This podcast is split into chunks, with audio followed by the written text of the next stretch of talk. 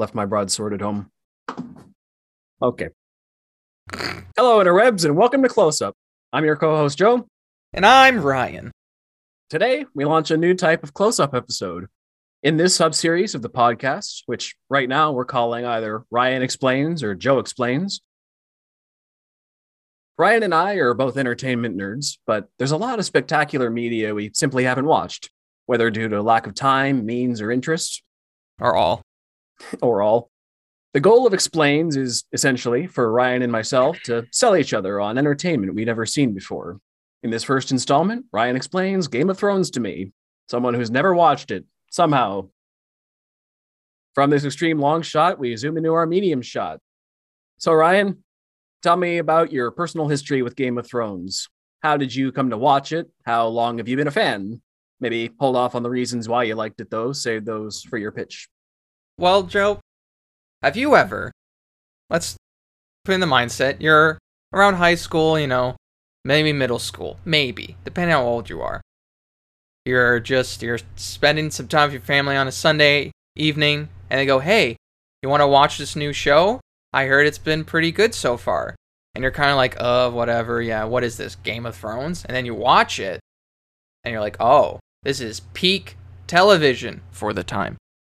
It is Okay.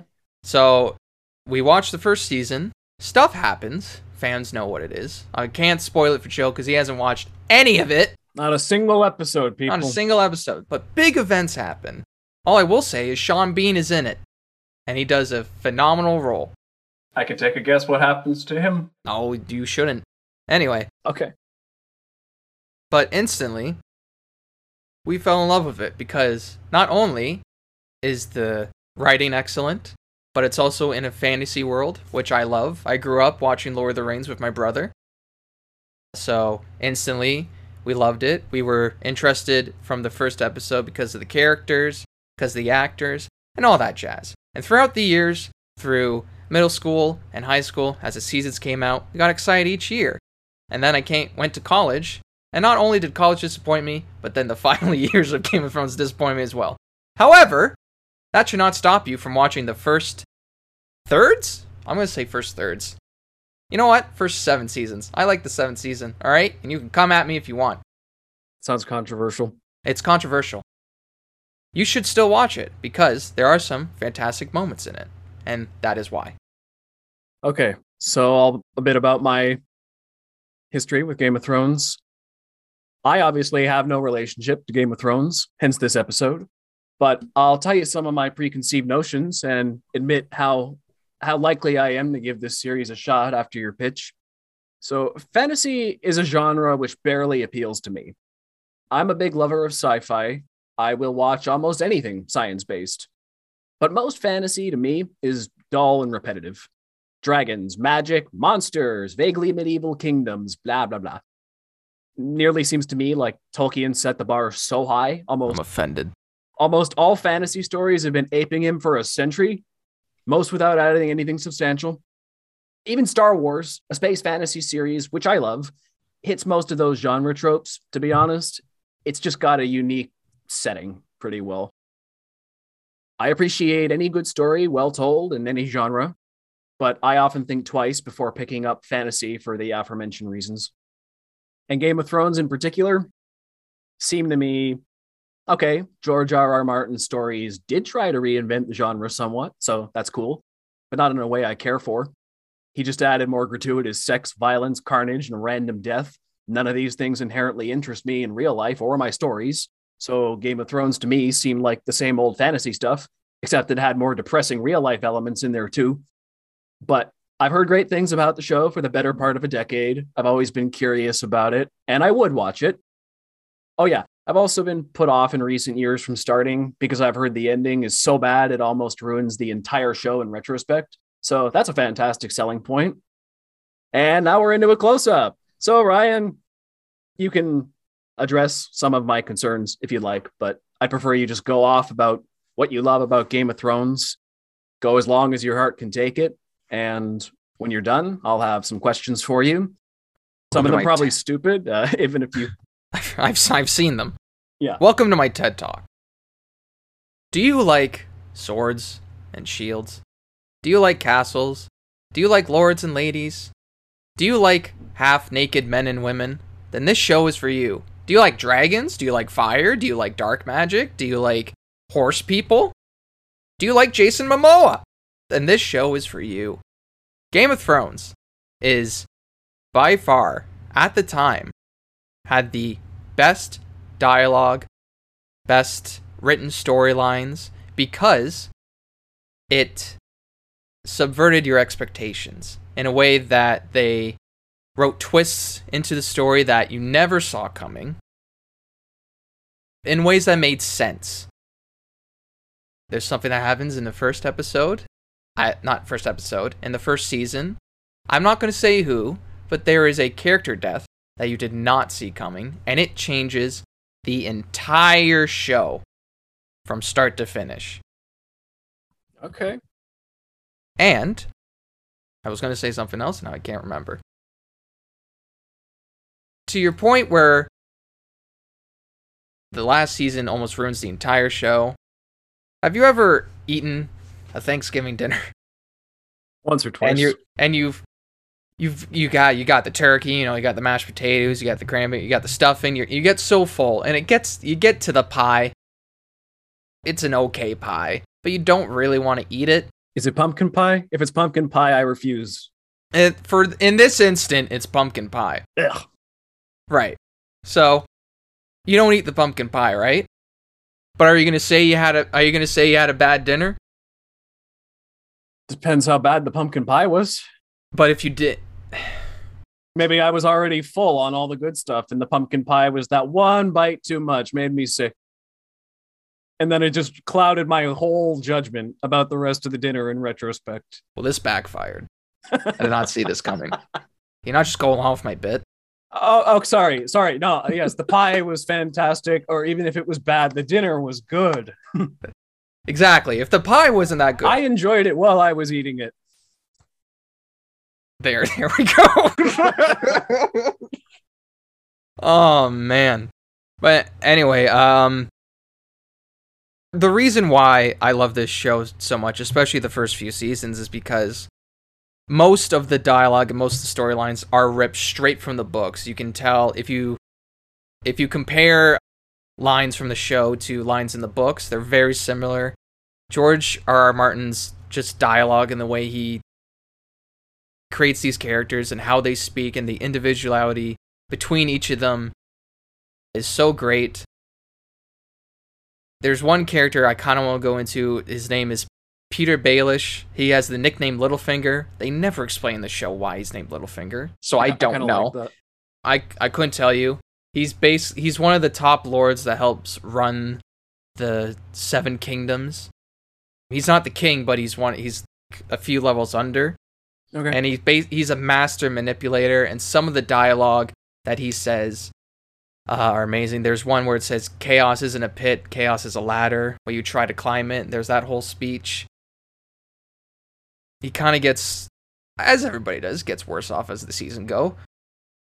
However, I'm trying to defend it the best I can. This is I know this is a challenge. You're not on defense yet.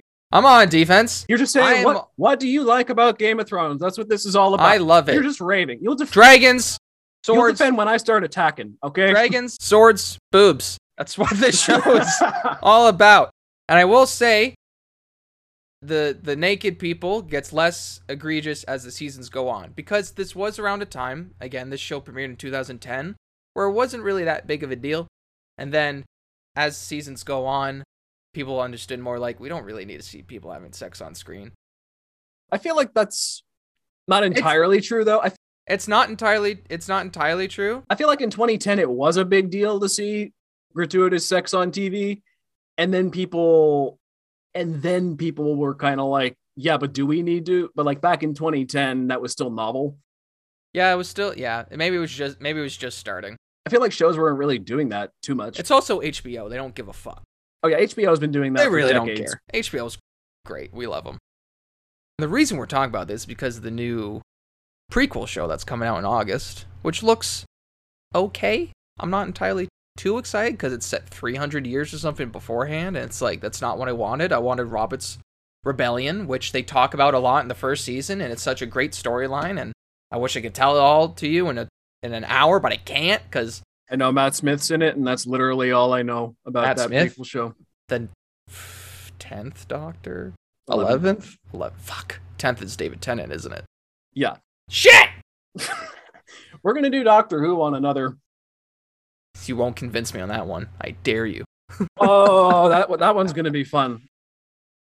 If you're so dead set against it already, that one's gonna be fun. No, I've seen clips of the them two separately and then both of them together in their one episode, and I think Day of it's, the Doctor. it is brilliant. But What Game else of do I love? What else do I love about Game of Thrones and not about Doctor Who? Try to keep your mind out of that last season. Go back to the glory days of high The- school, and like Yes. like you were saying, you know, put yourself back in that Ryan's headspace. Personally, for me, why I love Game of Thrones so much is just because of the acting.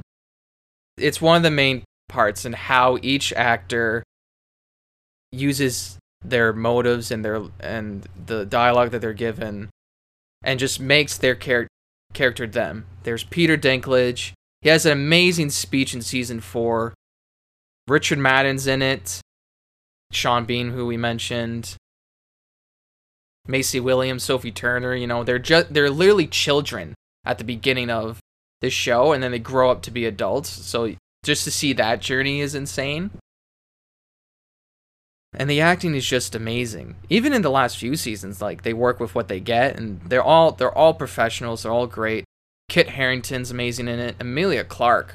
Oh my gosh. Not only is she stunning, let's be honest here. She's a she's a good-looking woman but also she's just a powerful actress who just commands the screen every time she's on there. So and that's why I love it. It's just the drama between the characters, you know, even though the first few seasons there's a lack of action, but you get that with budgets and stuff. And Wasn't Game of Thrones up to like two million dollars an episode or something crazy by the end? by the end it was because with season 6 episodes called Battle of the Bastards, they went over budget Oh, and people love that episode so much. I, it's one of my favorites because it it's one of the most not realistic, but one of the most just violent medieval battles that you kind of see okay. for the time for TV. It was it's almost shot like it's a movie, and like this is a TV show, I which see. is insane to think about. There's one beautiful shot I wish I could tell you about, but I can't because it's spoilers, and you need to watch it all with a fresh head. But that's basically why I love it: the acting, the dialogue, the drama, the dragons, swords. Emilia Clarke. Anyway, what were your questions? And I will try to answer them as serious as you have asked them seriously. Okay.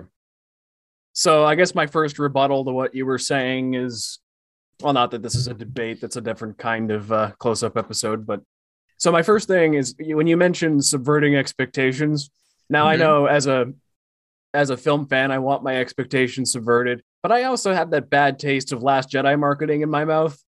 Where Uh-huh. subverting expectations or Halo 5 marketing for all those Xbox fans out there. You know what I'm talking about. where it's like Last Jedi pretty much single handedly taught me that doing the unexpected wasn't always necessarily doing the good thing or the thing that made sense for the story. I'm like, yeah, I was surprised. I wasn't happy about it. Isn't it weird how like when you first watch Last Jedi, you're like, actually that was kind of good, but each time you watch it, you find something new to hate. That's basically my rewatches every time I see it.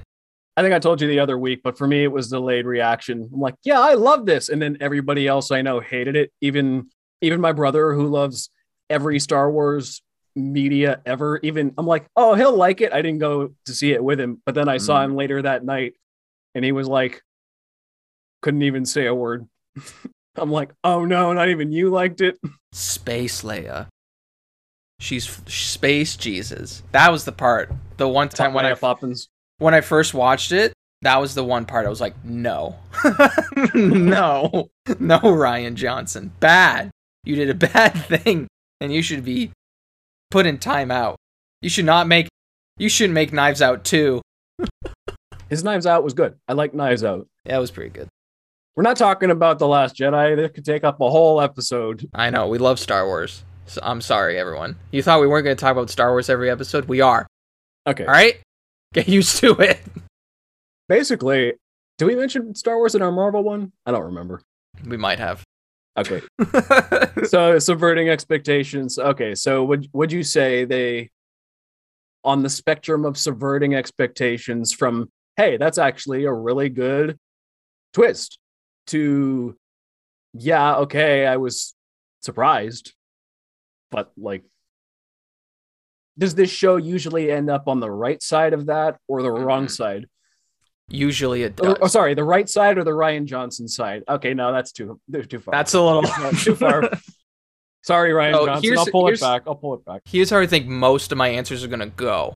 It's gonna go yes, except for the last season. That's how I think most of my answers are gonna go. There was a lot of shock value in the first few, especially the first three seasons.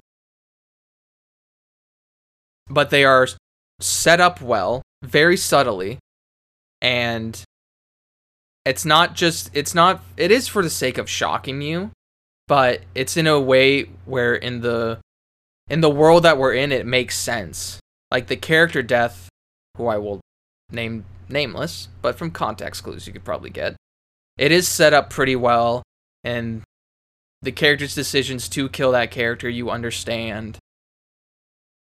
There's don't look it up. There I'm not looking up. I'm not looking up. I'm just- I'm just I'm making some notes for anything you're saying that's convincing me. I'm putting down so I can Right. recap in the there's a major thing that happens in season three where if you go back and watch season three, knowing what happens, you can see the context clues that happened.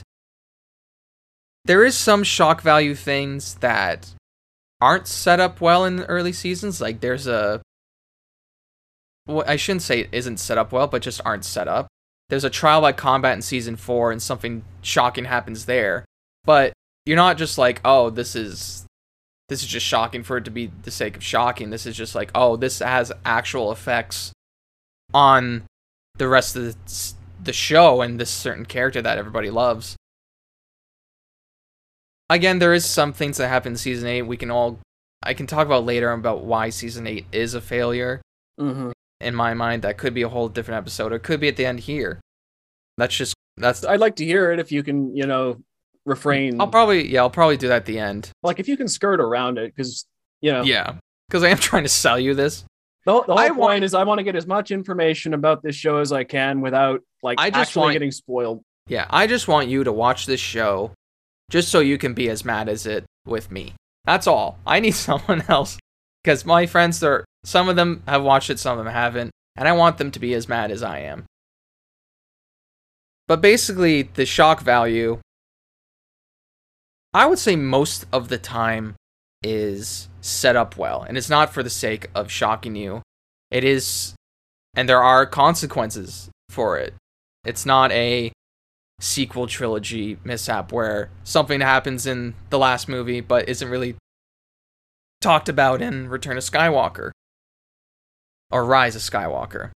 Whatever there's it's a. There's, there's a lot of there's a lot of R's. anything. Okay, we locked, there's a we lot locked of it Rs. out. And that's basically it. Yeah, I would say most of the time it is written very well. Again, every every example I could give you is a spoiler, and I'm not going to do that. Yeah, yeah. So that pretty And much ev- answers. Even with some uh, even with some of the the weaker shock value stuff, even later seasons, you can kind of make the argument where it does still have effects on the show later on with the last few episodes. Even though it's not really set up properly, it's just bam, something happens. However, it still it still has effects on the world afterwards. So that's still good at least. Okay. So that pretty much answers my first question, which was is the sex violence and shock content as gratuitous and unnecessary as I think it is? Which you were talking more about the violence and the shock con- eh, about the shock content, Yeah. but is is the sex and the violence as gratuitous as I think it is, or is it Well, here's the thing. Looking at again, growing up as a, a kid and you're, you know, you're developing, let's put it You say you started in late elementary school. Yeah, yeah, yeah. Yeah. You're you're de- developing a little bit, and grade seven, six, grade six or seven. I don't know. I don't know when I started watching the show. It could have been grade eight. Yeah. And you saw. It's awkward to watch sex scenes with your parents. I think we can all acknowledge that. Hundred percent. No, Um, no contest. And for. I will say, one of the things that does get better later on in the season is that they tone down the sex a lot. There is. I think it's mo it's mostly in season one where there's a bunch of sex. There's literally the again Petyr Baelish. He goes he talks about his entire backstory where two women or two two women. She he is ta- Let me say that again. Take two. Petyr Baelish is talking to two women who are going at it with each other. They're basically having sex on screen, and he's talking about his whole backstory, which I think the writers called sexabi- sexhibition instead of Okay. Yeah. Yeah. so I would say uh, now watching it now in 2022, there's some times where you're just kind of like, okay, let's let's get past it. A lot of the first season, it's like there's just a lot of sex, but you kind of understand it in terms of what's happening in the world right now. It's kind of in peace times, everybody's bored or whatever. They're just banging and whatnot. And it's not like every scene someone's having sex. It might be every episode, but it's not every scene. So there is, and there is sometimes where it is a little graphic. So I would say it's a little excessive at first, but as the seasons go on, it gets much better. Like Emilia Clarke, she gets topless a lot in the first few seasons, and I think she stood her ground after maybe season five, and she was like, "I won't appear. I don't want to appear naked." After that, I think it's Like I- why? just because I, I, I, I- not for her. Not for her. I just Yeah, mean, yeah. like from her perspective. Like, yeah, why I am think I? Like, she why would- am I doing this? yeah, yeah. Is this actually? What's the artistic reason does- behind this? Is it just to show me off like a statue, or you know, There is one. objectifying me? So Yeah, there there is a few times I think she was feeling objectified. I don't want to put words in her mouth. yeah, There was one time she did say she didn't want to appear naked ever again, and then she does appear fully nude in season five. Season five, I believe. No, season six. But that's because it fit this. It made sense in terms of the story and a callback. yeah. I just feel like those scenes are usually objectifying. So most of the, most of the time, yeah, It's like we were talking about in the Batman, like with the male gaze and whatnot. If there's a man and a woman both naked in the same scene, you can probably guess that the the camera's woman, focusing yeah. more on the women. yeah, And like, yeah, maybe if it was pretty even 50 50, like, okay, if we're objectifying the men too, it's like, okay, well, yeah, obviously nobody should Mhm. should be objectified, but at least if it was 50 50, it would be like, yeah. okay, like, you know, everybody's That's the everybody's going through it, but uh, it's pretty one sided. Yeah, that's the one part in terms of just I think the sex in Game of Thrones is gratuitous at some parts, but it does get better later on. I will say there is full frontal in every season. like there's not one season where someone isn't naked. So there is that. And I don't it's hard for me to say if a certain sex scene fits the story well. Like I think there is some parts where you can shoot a sex scene but not show anything. But maybe because it's just like maybe you just don't care or I don't know. It's it's very political. It's a huge political topic that is hard to get into, but I would say that's the one thing that I think is a bit too much from rewatching it. Yeah, I mean, you don't. I feel like when it comes to sex in particular, I think there is a line because if you're just like if two people are naked in bed having conversations, it's like okay, this is a setting. You can guess what happened, and Yeah. the story is progressing. But if you're just watching a sex scene, what's separating a TV show episode from porn at that point? I'm like, it's just taking mm-hmm. a. Yeah, I guess it's technically an action scene, but is it really moving the plot along? Yeah. is it really anything meaningful to have to see this happen? Yeah. Not not to get too dark, but there was a movie years ago. It's called Lovely Bones. It's Never based off one. it's based off a book. Saoirse Ronan's in it, Mark Wahlberg and Stanley Tucci. Okay. Stanley Tucci kills Saoirse Ronan who is like a little girl at that point. I think it's like 2007. Mhm. And there was in the book, like he's a murderer and a, a raper, like yeah. and there was there was talk of and Stanley Tucci was like I refuse to film that. So basically what happens is like it just shows him grabbing her and then it cuts away. I think that's even as dark as showing anything just cuz that goes back to the classic horror principles of sometimes it's scarier to let your imagination do the work for Yeah, you exactly. than to actually show it. and if you watch the scene you see the the tension that's built up from how he Stanley Tucci's so underrated. He's an underrated actor. Can't Uh, just- his face, to be honest. Yeah, have you seen Easy A? No, Oh. I'm just gonna Yeah, look him up. just to see his face. He's like almost every movie, but you know exactly. He's the doctor in Captain America. oh, oh, is that who he is? Yeah, yeah. Oh, yeah, Um, yeah, but yeah. yeah, just- okay. there's that where I think if if you have it, it's just tough because like maybe if you're comfortable with doing it, then yeah, shoot the certain scene. But if your actor's like no, then find a way around to do like they did in Lovely Bones, where like you build up tension and then you just cut away and then you let the audience's imagination go wild. Because that is, to me, that's way more. I feel like my mind is way more messed up than what can be put on screen. I don't know what that says about me. I don't know if I need to go to therapy. Maybe I do, but who cares? I refuse. I don't have the money. I don't have the time. That's that's Ideally, all people should be in therapy at some, if even just to prevent problems. But, for sure. but yeah, I agree. I think most people have more messed up imaginations. Well, maybe Yeah. maybe I'm overgeneralizing, but I think I do. But yeah, But then again, I'm a creative type. I'm a writer. I'm uh, Yeah, like, I exactly. do, I do this stuff, so I have to think crazier Yeah, than others. yeah. You have to think messed up and then cut them out. Yeah. That's what you do in your in your first script you're ever writing. You write as much as you can for the story that you want to tell, and then they what they call it, they say kill your darlings. Kill the things you love in order to fit the story well. It could be a scene that you're really into, but does it really fit the story well? And you just might have to cut that out completely. It sucks, but it will fit the story well altogether. Back to Game of Thrones, most of the sex scenes don't really fit the story too well. I think it was just more so to get viewers drawn into the show at the time. Again, it was around 2010. This stuff was kind of normalized, but still kind of a little iffy. But yeah, that's basically it. It's gratuitous, but it gets less gratuitous as it goes on. I just wanted to say, I think the thing is, it's like I was saying before about. I feel like it was normalized in just general entertainment, but in fantasy, I feel like that was it was pretty new for fantasy of any type. Because fantasy Yeah. is, you know, you're thinking more like your like your Tolkien, your Lord of the Rings. It's like it's usually more family friendly. It's like fairy tale stuff for children usually. And Game of Thrones was like, oh, we're gonna have sex and blood and violence, and it's like, no, this is fantasy, but for adults now, which was novel in 2010, I think. Mm-hmm, for sure.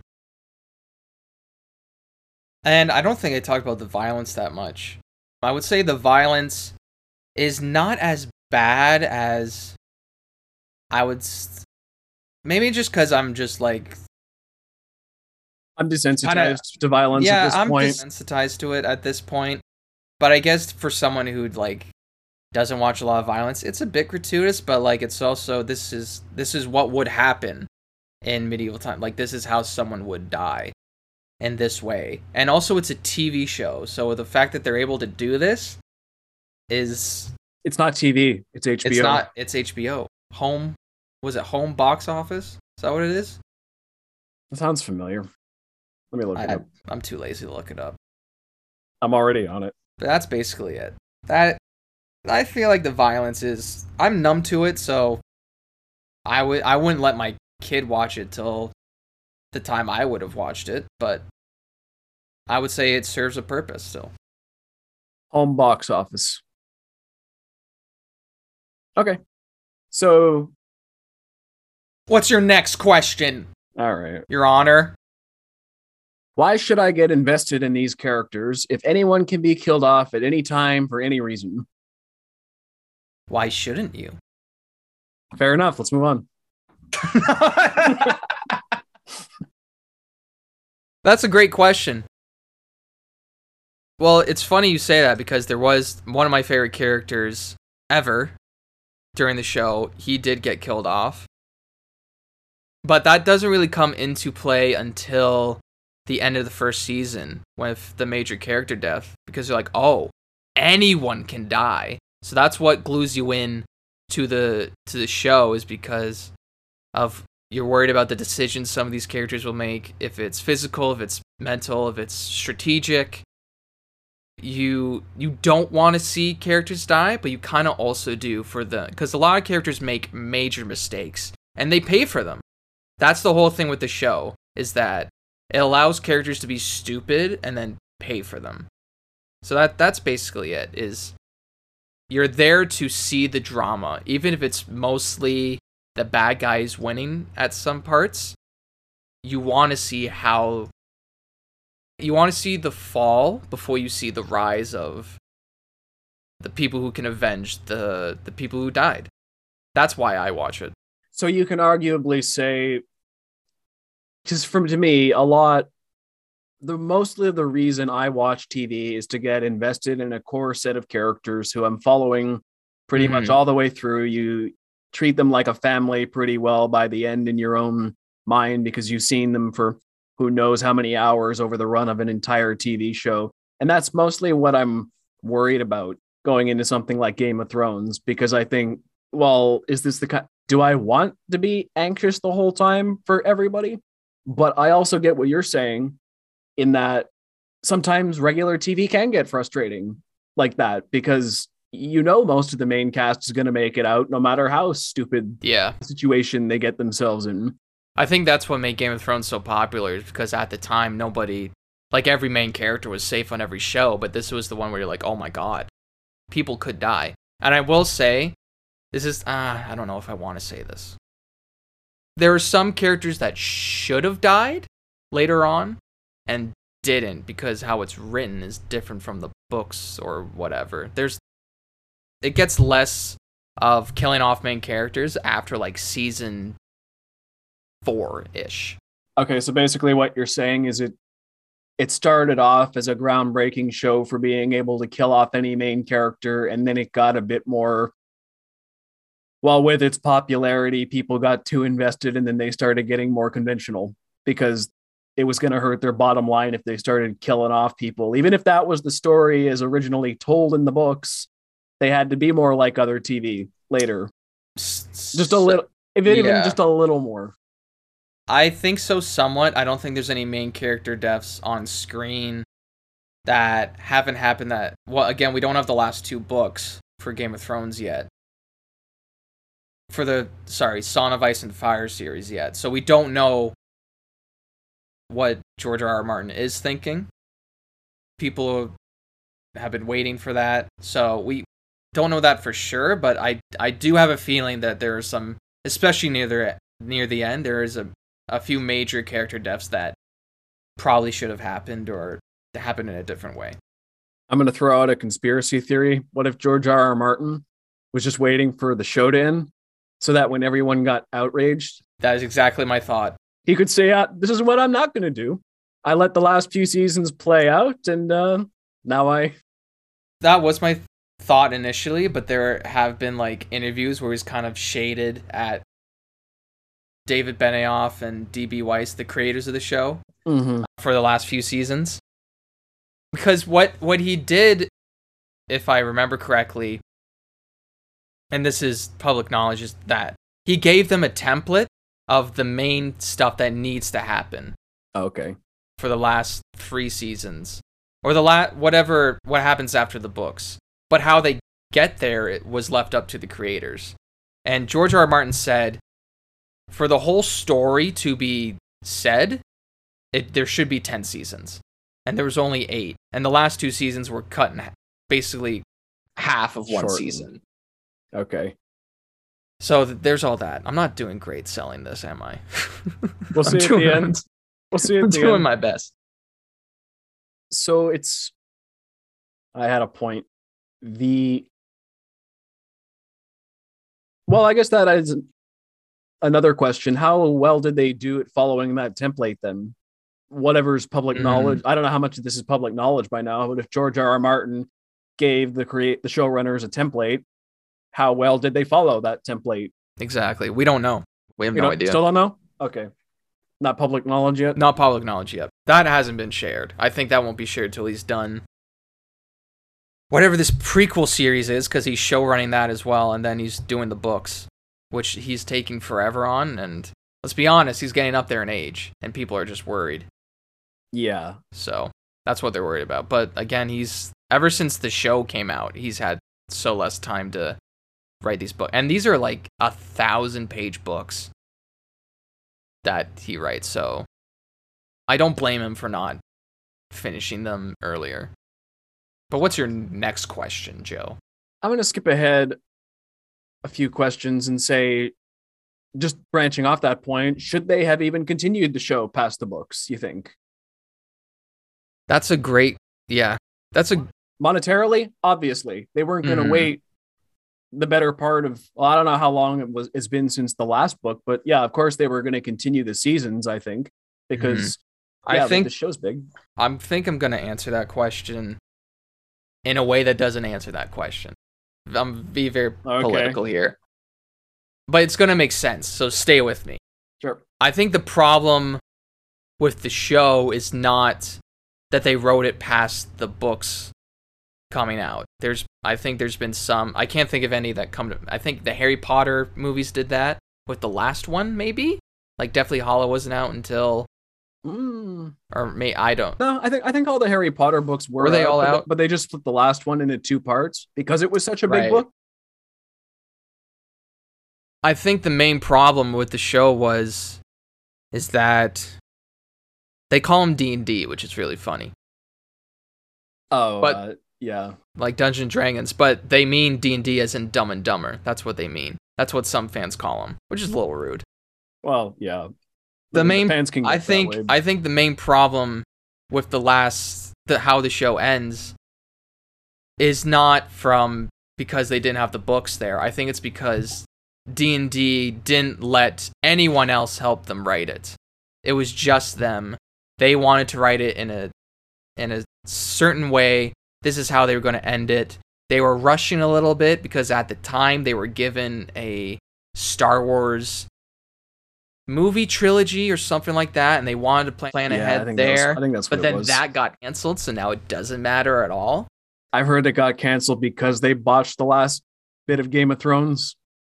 And also, I think one of them is a co-writer for X Men Origins Wolverine. Oh, Don't quote me on that, but I think that's the room. That's the, Okay. I have to that up. look, look. In the defense of X Men Origins Wolverine, it was written No. dur- it was written during a writer's strike. That movie, it was like 2007, 2008. There was a a guild writer strike in Hollywood. I remember hearing about that. Yeah, and that movie was one of the victims of it. Yeah, David Benioff wrote one of the screenplays.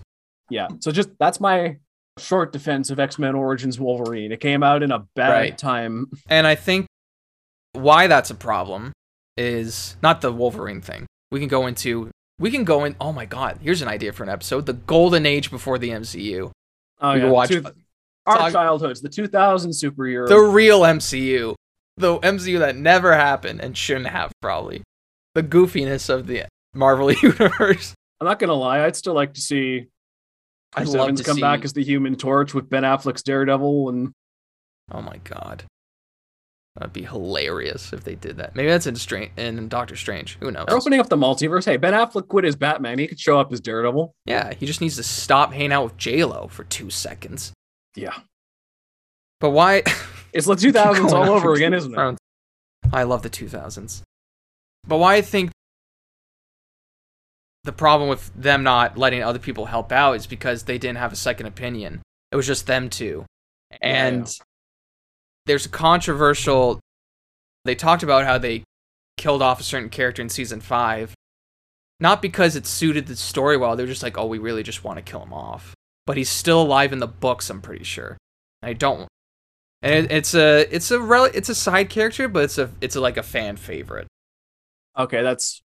I So mean, off the ne- top of my head, the only thing I can think of off the top of my head is if they just really hated the actor or something. Like maybe the guy was a jerk behind the scenes. Um, and- I don't know that part, and I doubt it. I probably would have heard it. 'cause they Um, probably would have just recast him if that was the problem. Yeah. Oh, there's so much recasting in this show. Okay. Oh my. okay. Be, That's something I didn't know about. be prepared for that. You're gonna be confused. They're and they're not they're not main characters. Some of them are like side characters that are recasted. But it is it is jarring after when you go from season to season. Okay. They used the same actor for two different characters, believe it or not. Really? So in season two or season three, they use.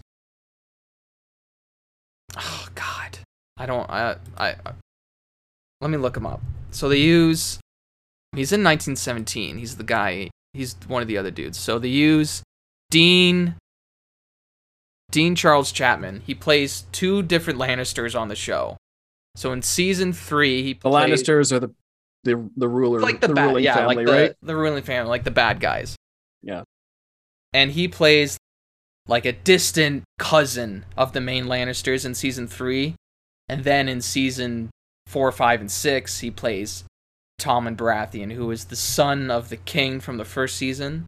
So that's really jarring, but he's an experienced actor, and they wanted to use him, so it kind of makes sense when you think about it. Okay. Um, that's the only part that's really jarring is that they use the same actor. Yeah. So that branches off into another question I had, I suppose, was does Game of Thrones' big cast hurt the focus of the show or make the plot lines become hard to follow? Because I've seen I don't even know how many act like I don't know anything about the show really, but I know that there's dozens of regular cast members and side characters and well a lot of them get killed off. I mean having such a big cast is Oh, is it is it hard? Like are you saying, is it hard to follow? Yeah, especially in season one, before a lot of them are killed off by, like you said, in Um, whatever plot lines. Is it hard to follow all these people before they're whittled down? I would say no. The only again with every new show, it's just hard to remember all the names and stuff and the locations and where everybody is. But in terms of the storyline, excuse me. In terms of the storyline, it's it's written in such a way and each storyline is given a good chunk of time each episode whenever they're in it for you to understand where this character is. For instance, Arya Stark she has a completely different storyline than everybody else in the show. She's like on the other continent at one point, and Okay. she's given and she's given enough time where you understand what's going on. So there is a lot of times where, and it was easier to watch when it was Aaron because they did a previously on Game of Thrones, like they always do that, but they don't do it on they don't do it on streaming. They used to do, but they don't. They did on Netflix a bunch. I know on Netflix, Netflix seems to have a system where if you actually waited like a day before watching the next episode, they Yeah. give the previews. But if you're just binge watching, they just skip past the first minute. Interesting. That's them looking at your data, folks, if you don't believe me. But no, I wouldn't say it's confusing at all. I think it's written in such a smart way, and each character is given enough time in their own storylines that you can follow along. There is a point where a main character just doesn't show up in season five. It's just not there. And then it's all of a sudden there in season six. My friend told me For something some- about season five. For some reasons. My friend told me season five. I don't remember exactly what he said about it, but he said something about a boat, and just as soon as it gets to like somebody on a boat, it's just so boring. Someone on a boat. Maybe Tyrion, I think.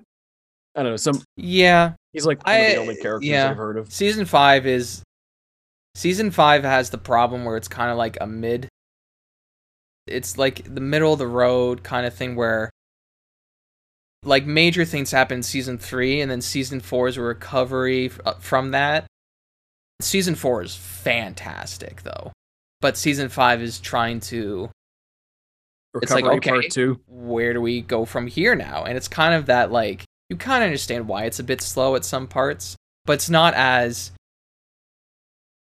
big of a spectacle as you expected it to be. So I can understand that. But to answer your question from before, no, I think each storyline is given, no matter how good or bad each storyline is, they're given enough time each to, in order to, uh, each time respectively for each character. Okay. Well, that's good to know. Sometimes more than you want, depending on who you like and who you don't like. Just say for the record, who who don't you like? You don't have to talk about their stories. You don't have to go into why, but just Bran, and everybody who knows the show knows why Bran Stark sucks by the end. Anyway, I'm not gonna go into it. Okay. Because I can't go into it if you. If I did, it would ruin the show. And I'm trying to sell you on the show. True. I have nothing against the actor. I have everything against that's written about him. So now a couple of joke questions, just from the few things I know about Game of Thrones. Mm-hmm. Number one, why does Jon Snow know nothing? Because he's never been with the woman, Joe. Okay. And he so he meets a woman beyond the wall. And beyond the wall, she flirts with him.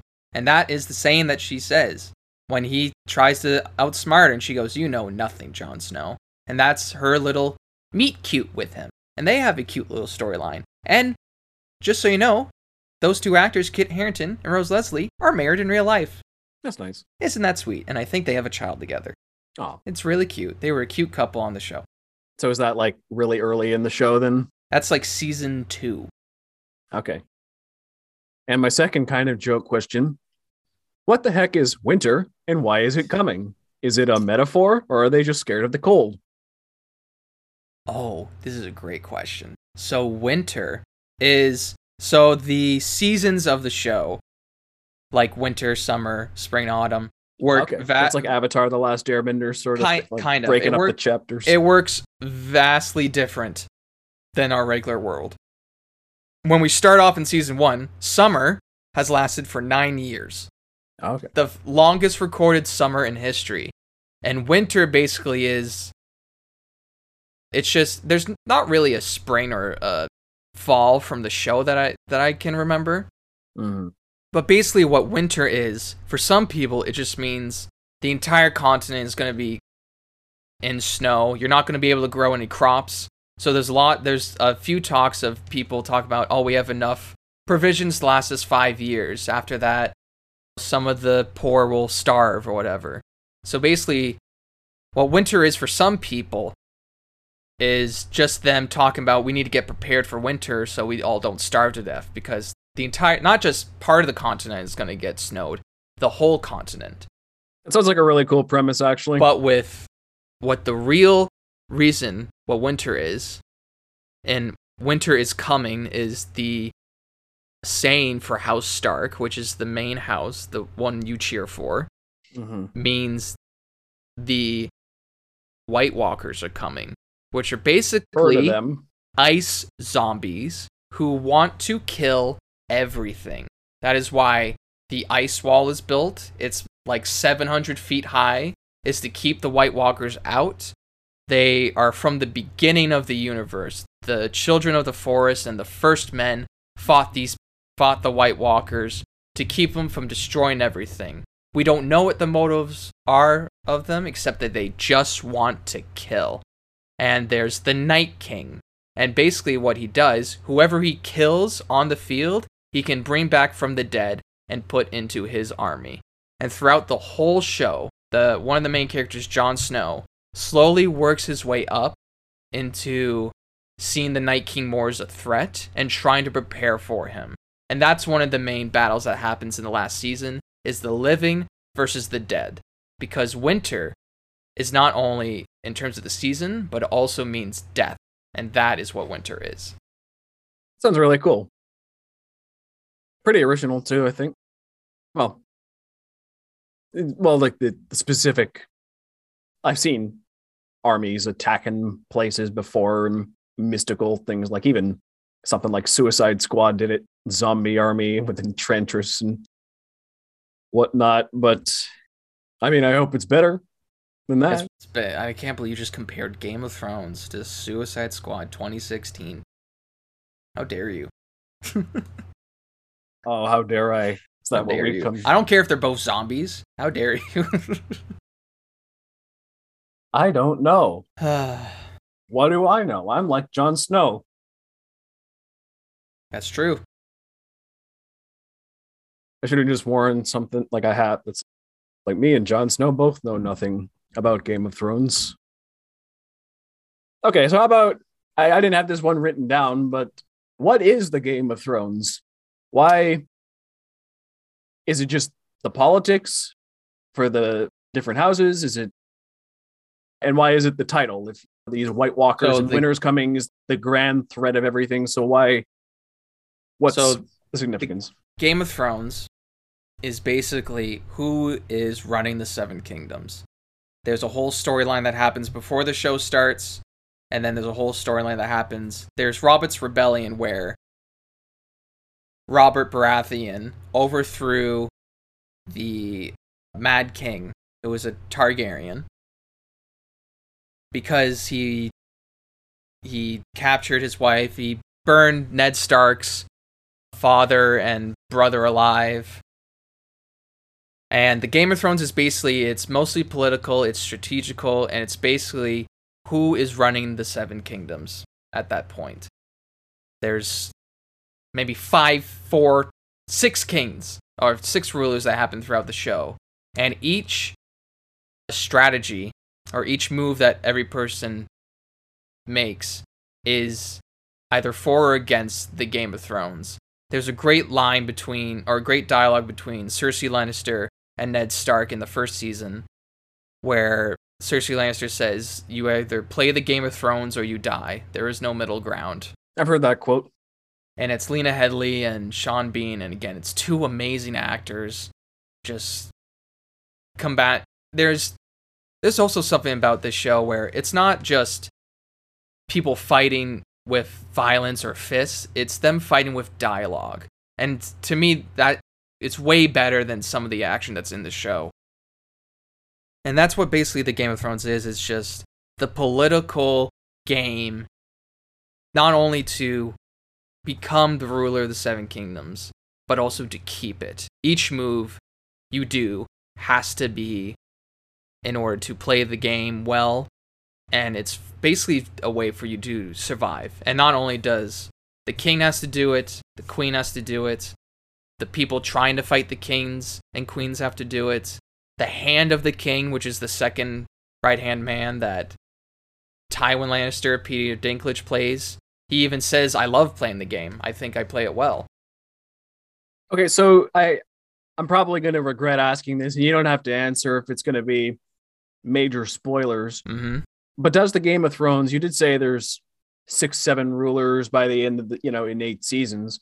So does the game pretty much always end in in the current leader's death, or is it exile, or is it nearly like an election sort of thing where they're they're just dethroned? Somebody re- are there different are there different, different- ways for new houses to take over, or is it pretty much always violent coup in the end? Or my Well, the thing is, when I say different leaders, I mean different leaders in like the same house almost. And there's different houses trying to overthrow the, the current leader? the let's say the Lannisters. That's what they are. They're trying to overthrow the Lannisters. okay, That's the Game of Thrones. It's I see. it's it's military strategy, but it's also political strategy. It's who do you ally with? It's who's So there's one main house in control of the kingdoms, and then all the, all the other houses, pretty much the whole show, are trying to break in to to take out this one house and replace it with. There's also in the first four seasons, the main, like the top guy in the Lannister house is Tywin Lannister, who is played by Charles Dance. Okay. He is amazing. You love to hate this character. He's like he plays the smug rich guy who puts a lot on his children to do better because he just has this idea that his house is the greatest, the richest, and you love to see him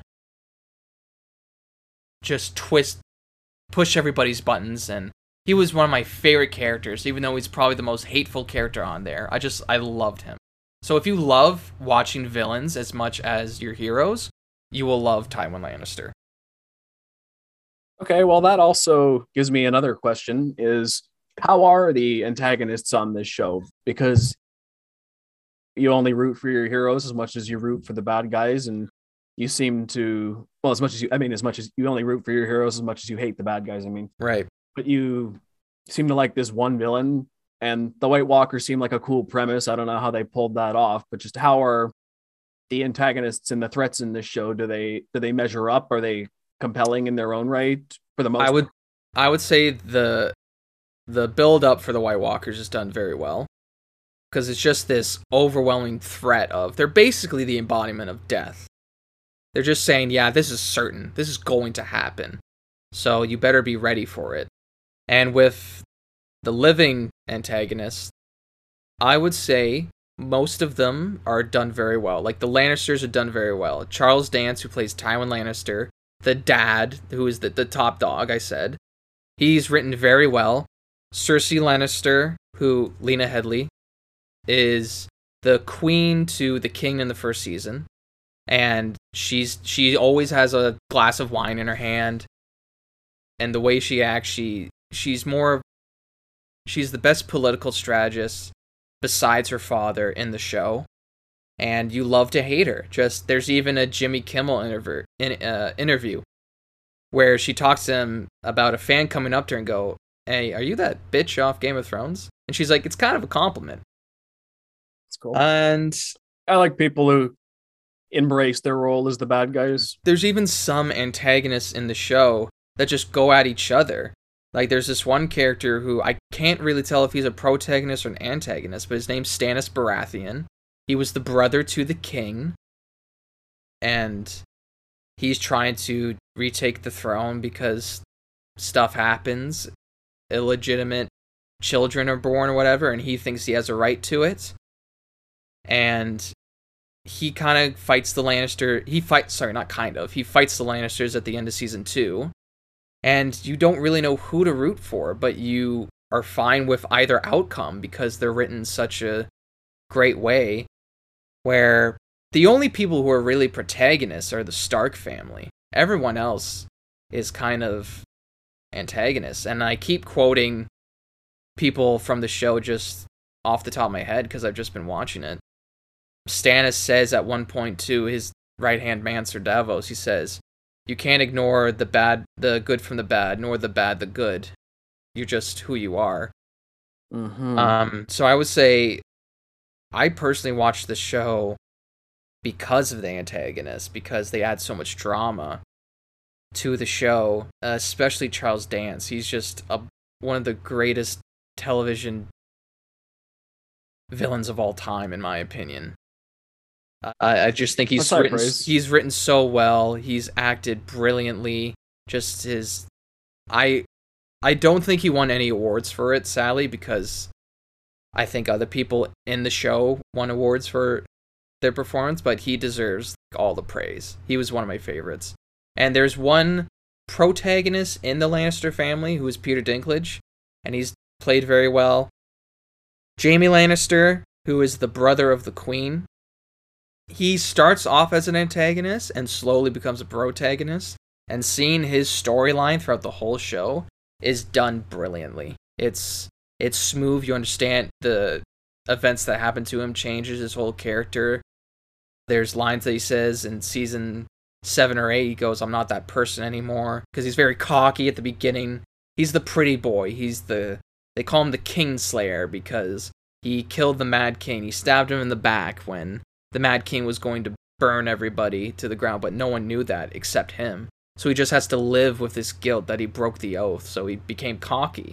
But later on, throughout the seasons, he becomes more vulnerable. Um, he professes that the reason why he killed the Mad King was to save everybody, but no one knew. And it just changes the way you see him. Like, you hate him at the first two seasons. I hated him. And then, as you go on, he became one of my favorites. Hmm.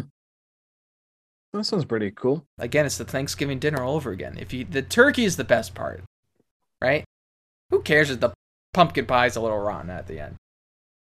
Good transition again, because I guess that brings us to our final question, the big one.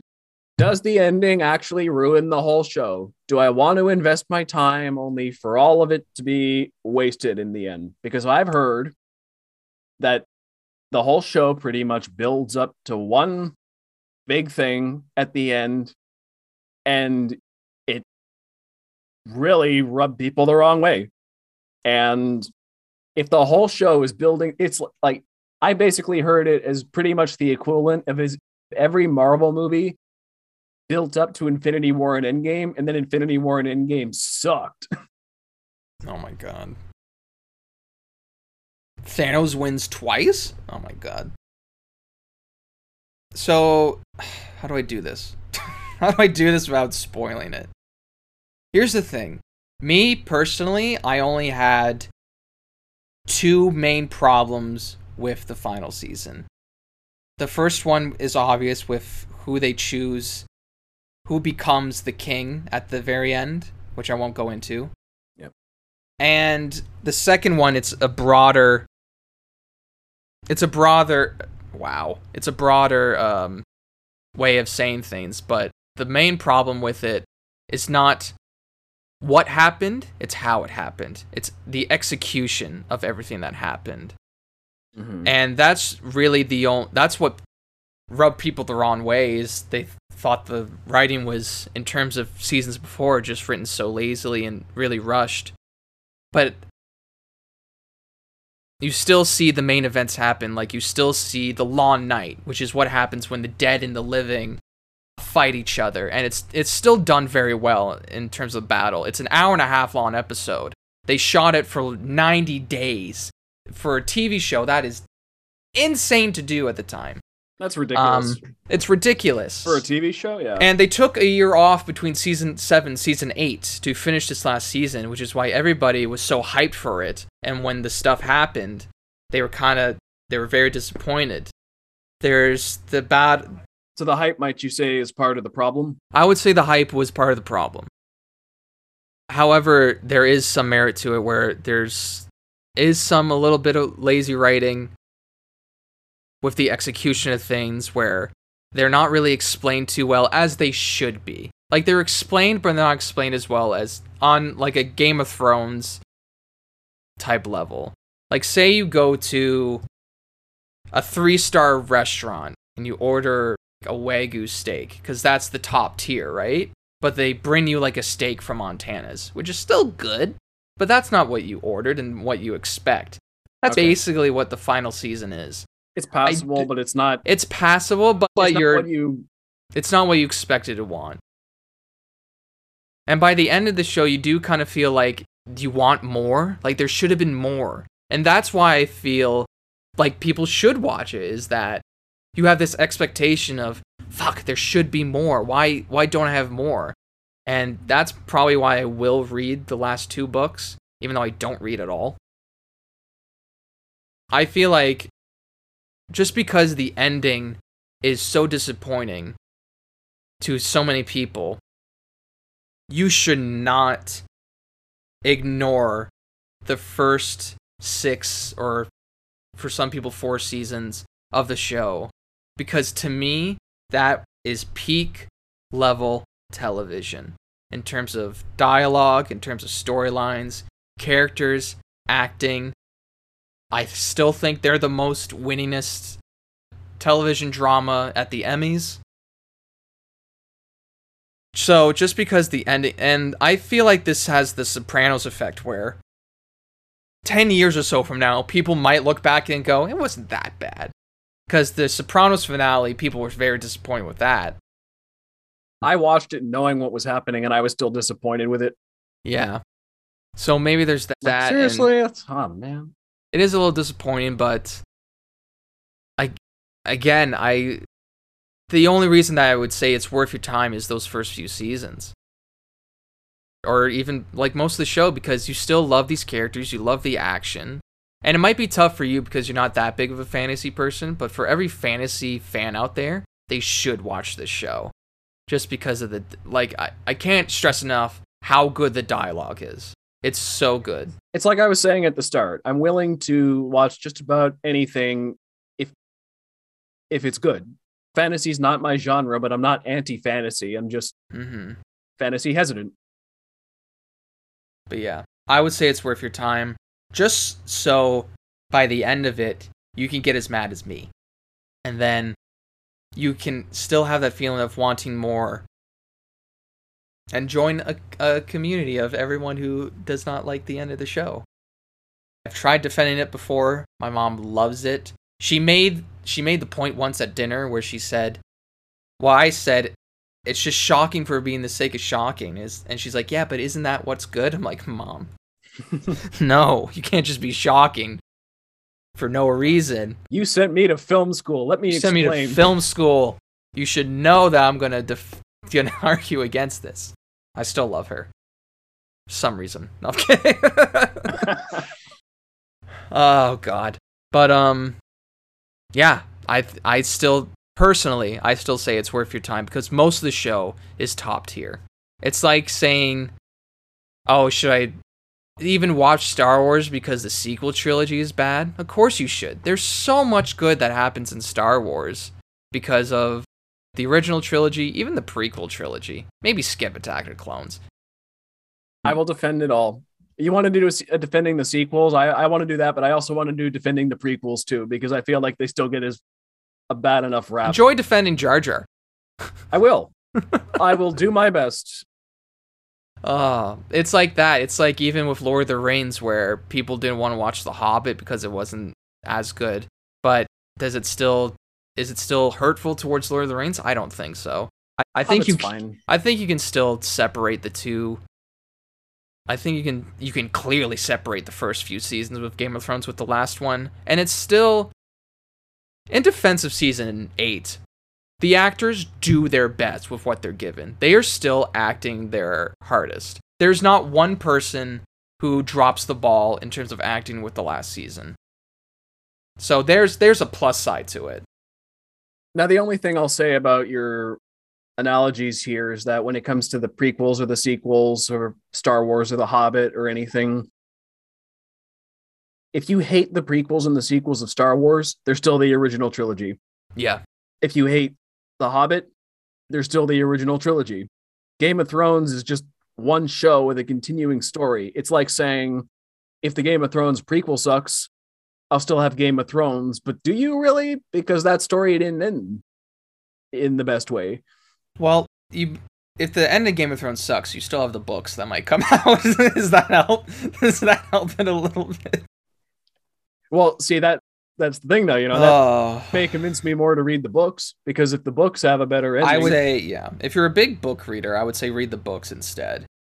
But if the books have a better ending than the show, it's like, well, maybe I should just read A Song If- of Ice and Fire instead of watch Game of Thrones the show. if you're a film nerd, which we are, Yeah. and you love watching actors act and great dialogue, most of it witty but just smart.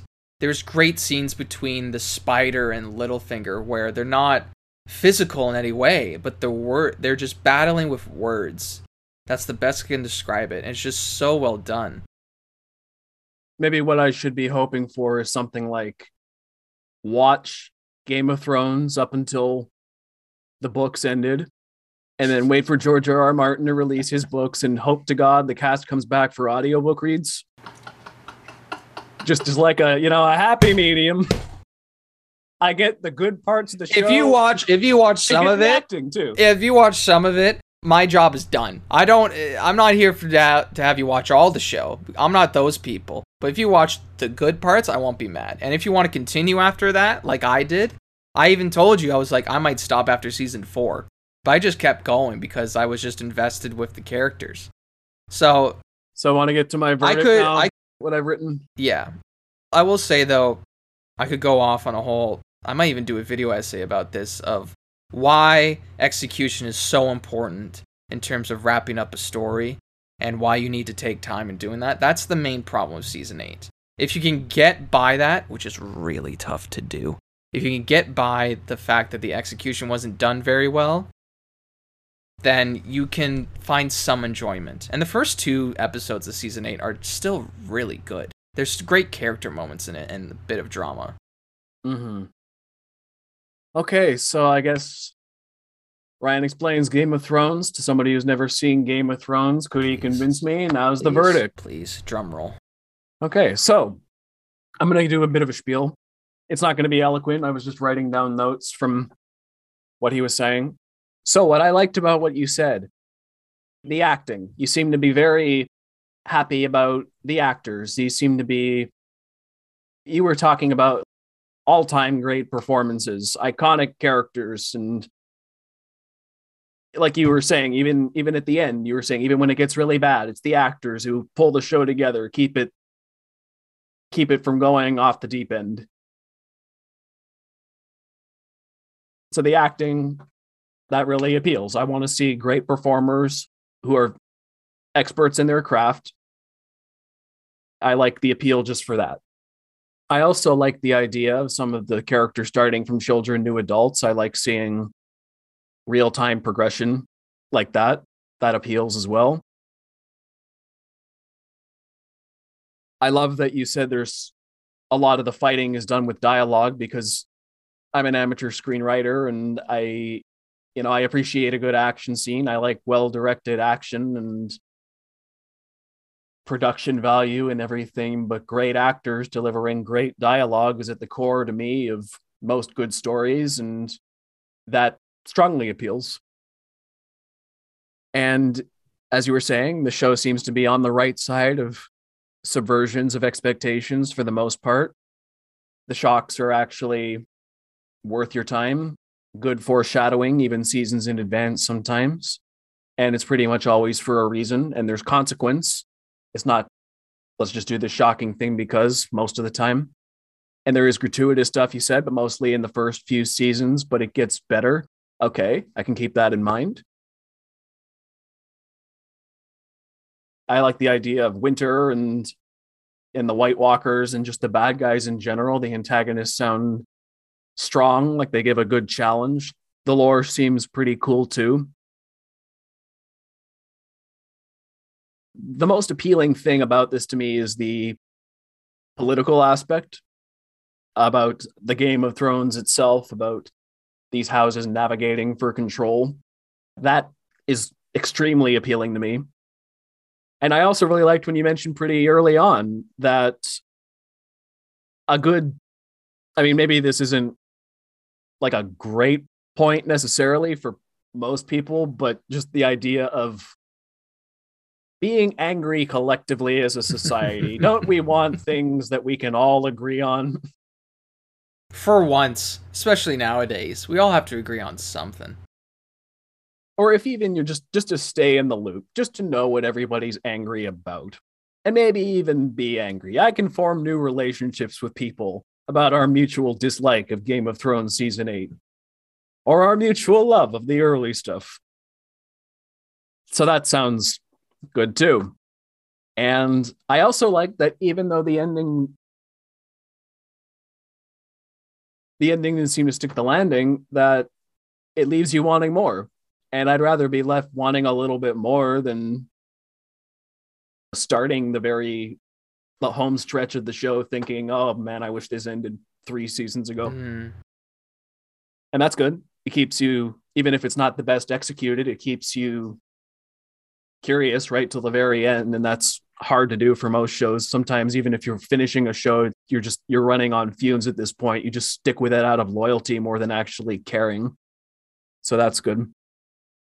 And I think it all comes back to your original metaphor about Enjoy the Thanksgiving dinner, knowing the dessert fell on the floor and your aunt scraped it off back onto the plate. Didn't tell anybody, but I saw. So I know dessert's going to be trashed in advance, but that's not going to stop me from enjoying the good parts of Thanksgiving dinner. It's all about the turkey. Nobody, no one wants pumpkin pie. it's all about the turkey. And, you know, hey, maybe if we're lucky, I saw the pumpkin pie fall on the floor, but maybe maybe my mom brought apple pie later and I can get apple pie later after the pumpkin pie sucks. If I'm lucky, I don't know the apple pie is there. I don't know if it's coming, but we don't know when it's coming. We don't know when the apple pie is coming, but it might exist. It might come out someday. And so in the end, I think it is touch and go. I'm still on the fence about it, but I think I will give it a shot. I, I will give Game of Thrones a try. I might. Put a W in the win column, baby. Play the Game of Thrones theme in the edit. I don't care if you get copyright and strike. Da da da da da da da da da da. and that's all I'll do, so I don't get striked. Da, da, da. That's a Rocky theme. I feel like a winner. I I I convinced someone to watch the show that has the most disappointing ending in the TV film industry. Will I finish it? I don't know. It's not, it wasn't my goal. My goal was for you to watch it. But I'm willing to start at season one, knowing it's not Yes. perfect in season one. It gets better. It seems like the good is worth starting it for just to see. Even if the ending is bad, I know it's bad in advance, and that that ought to be able to help it go down a little bit easier, even if I don't get that far. But I'm not I'm not really a quitter when it comes to shows. If I get four or five seasons in, I'm probably Mhm. gonna finish it. I'm not a quitter either, unless it's Walking Dead. Yeah. I feel like it's a little bit different when you're watching shows in real time. Mm. Because Game of Thrones season one to eight is out, I'll probably just keep going after a certain point. But if I had to watch those eight seasons in real time, I might be a little more likely to check out eventually Yeah. if I wasn't feeling it week to week. Walking Dead's still going, eh? Yeah. My lord. None of the protagonists are even on anymore. Just end it. And Negan's a good guy now? What the fuck? I saw a clip. They're all hanging out. Maybe you should explain Walking Dead to me another time because I've never seen a single episode of that show either. I don't want to. Yeah. Okay. I don't like the show. I'm not a zombie guy either. I'm not I'm Not huge on guy either. fantasy and I'm not a zombie guy. Zombie zombie things are boring now. Let's be honest. I feel like zombie things have always been boring. Unless it's in Game of Thrones and they're ice zombies, that's completely different. completely different than Suicide completely Squad different. zombies, apparently. There's no king zombie in Walking Dead that I know of. There isn't. The show's been going on for over 10 years. There's probably a king zombie. There might be. I don't know. Could be Rick. Yeah, that's the twist ending. Rick, they made into a zombie. Rick. Carl. that a Daryl. As long as Daryl's on that show, I think it's gonna be successful. Probably. He's the one all the all the girls fawn over. See the one with the crossbow? Yes. Is that his shtick? Yes. Yeah. I feel like that's another one with kind of Game of Thrones syndrome, just killing off people left and right, and you never know who's going to survive. And Yeah. That they were kind of competing against each other because they came out around the same time. hmm Okay, so do we have any more to say on this, or should we wrap No, up this I- discussion? I think I won. So that's all I gotta say. I think I've convinced you to watch some of it. And that's a win in my book. I think we should do a follow up episode, or even just a follow up thing on a later episode after I finally That'd watched it, either started it or finished it. That could be a year from now. That could be never. I don't know, but I will start it eventually. I have a lot of shows I have to get through, and I, we will do a follow up eventually. Sounds good. All right, so you want to plug your socials? Yeah. You can find me at Ryan Walker Official on Instagram and on TikTok. All right. You can find me on Instagram at Thoughtplane Media and our Facebook page of the same name. And you can find further film discussion and entertainment reviews on thoughtplane.ca forward slash articles. And if you'd be so kind, you can support Thoughtplane Media on Patreon, link down below. Also, be sure to leave us comments and reviews, as that's a big help.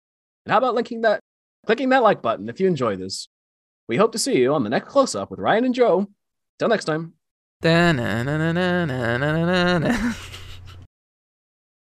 Da-na-na-na-na-na-na-na. Copyright strike. See ya.